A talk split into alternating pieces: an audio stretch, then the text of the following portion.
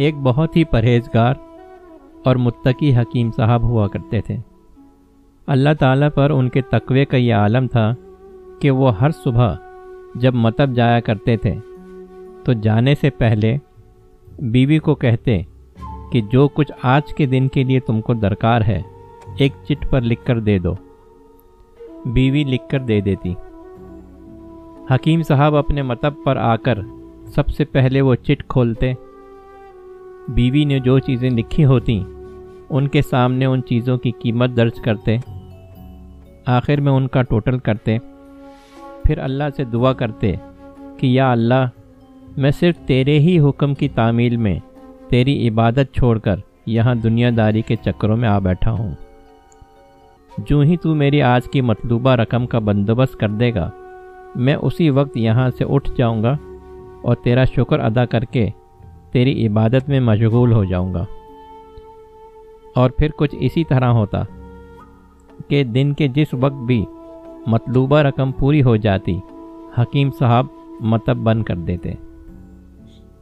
ایک دن حزب معمول حکیم صاحب متب تشریف لائے اور رقم کا حساب لگانے کے لیے چٹ کھولی، تو وہ چٹ کو دیکھتے کے دیکھتے ہی رہ گئے۔ ایک لمحے کے لیے تو ان کے دماغ نے کام کرنا ہی چھوڑ دیا تھا۔ ان کو اپنی آنکھوں کے سامنے تارے چمکتے ہوئے نظر آنے لگے۔ لیکن جلد ہی انہوں نے اپنے اعصاب پر قابو پا لیا۔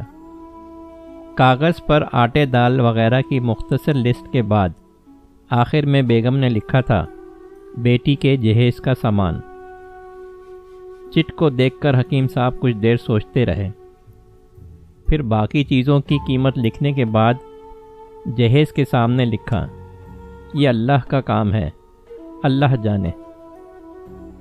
متب میں ایک دو مریض آئے ہوئے تھے، ان کو حکیم صاحب دوائی دے رہے تھے۔ اسی دوران ایک بڑی سی کار ان کے متب کے سامنے آ کر رکی۔ حکیم صاحب نے کار یا صاحب کار کو کوئی خاص توجہ نہ دی، کیونکہ کئی کاروں والے ان کے پاس آتے جاتے رہتے تھے۔ جب باقی مریض دوائی لے کر چلے گئے، تو وہ صاحب جو کار میں بیٹھے ہوئے تھے، باہر نکلے اور سلام کر کے حکیم صاحب کے سامنے بینچ پر بیٹھ گئے۔ حکیم صاحب نے کہا کہ اگر آپ نے اپنے لیے دوائی لینی ہے، تو ادھر اسٹول پر آ جائیں تاکہ میں آپ کی نفس دیکھ لوں۔ وہ صاحب کہنے لگے، حکیم صاحب، میرا خیال ہے آپ نے مجھے پہچانا نہیں۔ لیکن آپ مجھے پہچان بھی کیسے سکتے ہیں؟ کیونکہ میں تقریباً چودہ پندرہ سال بعد آپ کے مدب میں داخل ہوا ہوں۔ جب میں پہلی مرتبہ یہاں آیا تھا، تو وہ میں خود نہیں آیا تھا، بلکہ یوں سمجھنے کہ قدرت نے مجھے آپ کے پاس بھیجا تھا۔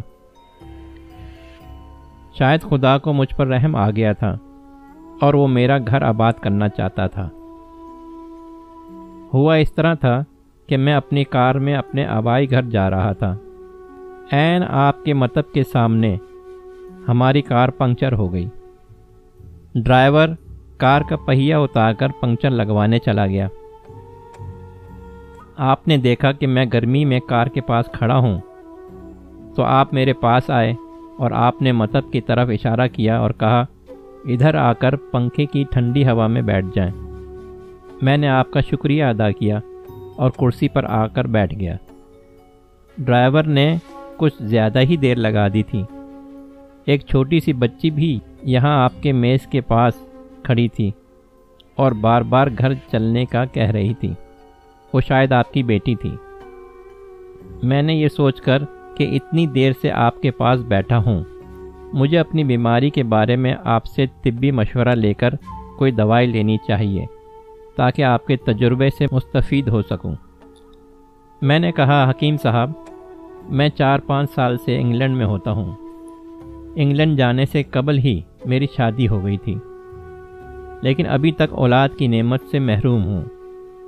یہاں بھی بہت علاج کیا اور وہاں انگلینڈ میں بھی، لیکن ابھی تک قسمت میں مایوسی کے سوا اور کچھ نہیں دیکھا۔ اور آپ نے کہا تھا کہ خدا سے مایوس نہ ہو۔ اس کے خزانے میں کسی شے کی کمی نہیں۔ اولاد، مال و اسباب، غمی، خوشی، زندگی اور موت، ہر چیز اسی کے ہاتھ میں ہے۔ کسی حکیم یا ڈاکٹر کے ہاتھ میں شفا نہیں ہوتی اور نہ ہی کسی دوا میں شفا ہوتی ہے۔ شفا اگر ہونی ہے تو اللہ کے حکم سے ہونی ہے۔ اولاد دینی ہے تو اسی نے دینی ہے۔ مجھے یاد ہے آپ مجھ سے باتیں کرتے جا رہے تھے اور ساتھ ہی ساتھ دوا کی پوڑیاں بناتے جا رہے تھے۔ پھر آپ نے دوا مجھ کو پکڑاتے ہوئے اس کے استعمال کا طریقہ بتایا۔ میں نے بے دلی سے دوائی لے لی، کیونکہ میں تو صرف کچھ رقم آپ کو بہانے سے دینا چاہتا تھا تاکہ آپ کی مدد ہو جائے۔ لیکن جب دوائی لینے کے بعد میں نے آپ سے پوچھا کہ کتنے پیسے، آپ نے کہا، بس ٹھیک ہے۔ میں نے زیادہ زور ڈالا تو آپ نے کہا کہ آج کا کھاتا بند ہو گیا ہے۔ میں نے بڑے تعجب سے کہا کہ مجھے آپ کی بات سمجھ نہیں آئی۔ آپ نے کہا کہ کھاتا بند ہونے کا مطلب یہ ہے کہ آج کے گھریلو اخراجات کے لیے جتنی رقم اللہ سے مانگی تھی، وہ اللہ نے پہلے ہی دے دی ہے۔ لہٰذا مزید رقم آپ سے نہیں لے سکتا۔ میں آپ کی سادہ طبیعت اور اللہ پر آپ کا تقوی دیکھ کر بہت حیران ہوا۔ گھر جا کر جب میں نے بیوی کو دوائیاں دکھائیں اور ساری بات بتائی، تو بے اختیار اس کے منہ سے نکلا کہ آپ انسان نہیں، کوئی فرشتہ ہوں گے۔ اور یقیناً آپ کی دی ہوئی ادویات ہمارے من کی مراد پوری کرنے کا باعث بنیں گی۔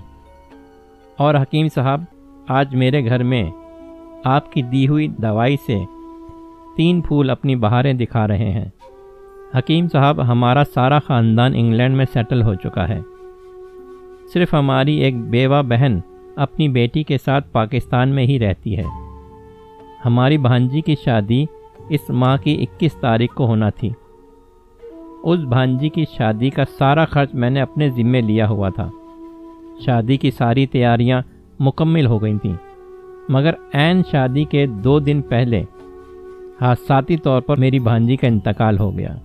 اس کے فوت ہوتے ہی۔ نہ جانے کیوں، مجھے اور میری بیوی کو آپ کی بیٹی کا خیال آیا۔ اور ہم میاں بیوی نے فیصلہ کیا کہ ہم اپنی بھانجی کا تمام جہیز کا سامان آپ کے ہاں پہنچا دیں گے۔ شادی جلد ہو تو اس کا بندوبست خود کر دیں گے۔ اور اگر ابھی کچھ دیر ہو تو تمام اخراجات کے لیے رقم آپ کو نقد پہنچا دیں گے۔ آپ نے نہ نہیں کرنی۔ آپ اپنا گھر مجھے دکھا دیں۔ تاکہ جہیز کا سارا سامان وہاں پہنچایا جا سکے۔ حکیم صاحب حیران و پریشان یوں گویا ہوئے کہ صاحب، آپ جو کچھ کہہ رہے ہیں، مجھے سمجھ نہیں آ رہا۔ اللہ کے کام اللہ ہی جانے۔ میں نے تو آج صبح جب بیوی کے ہاتھ کی لکھی ہوئی چٹ یہاں آ کر کھول کر دیکھی، تو مرچ مسالے کے بعد جب میں نے یہ الفاظ پڑھے کہ بیٹی کے جہیز کا سامان تو آپ کو معلوم ہے میں نے کیا لکھا؟ آپ خود ہی یہ چٹ ذرا دیکھیں۔ وہ صاحب یہ دیکھ کر حیران رہ گئے کہ بیٹی کے جہیز کے سامنے لکھا ہوا تھا کہ یہ کام اللہ کا ہے، اللہ جانے۔ حکیم صاحب آپ دیدہ ہو کر بولے کہ یقین کریں، آج تک کبھی ایسا نہیں ہوا تھا کہ بیوی نے چٹ پر چیز لکھی ہو اور اللہ نے اس کا اسی دن بندوبست نہ کر دیا ہو۔ واہ مولا واہ، تو عظیم ہے، تو کریم ہے۔ مجھے آپ کی بھانجی کی وفات کا صدمہ ہے، لیکن اس کی قدرت پر حیران ہوں کہ وہ کس طرح اپنے معجزے دکھاتا ہے۔ حکیم صاحب نے کہا، جب سے ہو سنبھالا کہ میں نے ایک ہی سبق پڑھا کہ صبح ورد کرنا ہے، رازق رازق، تو ہی رازق، اور شام کو ورد کرنا ہے، شکر۔ شکر۔ مولا تیرا شکر۔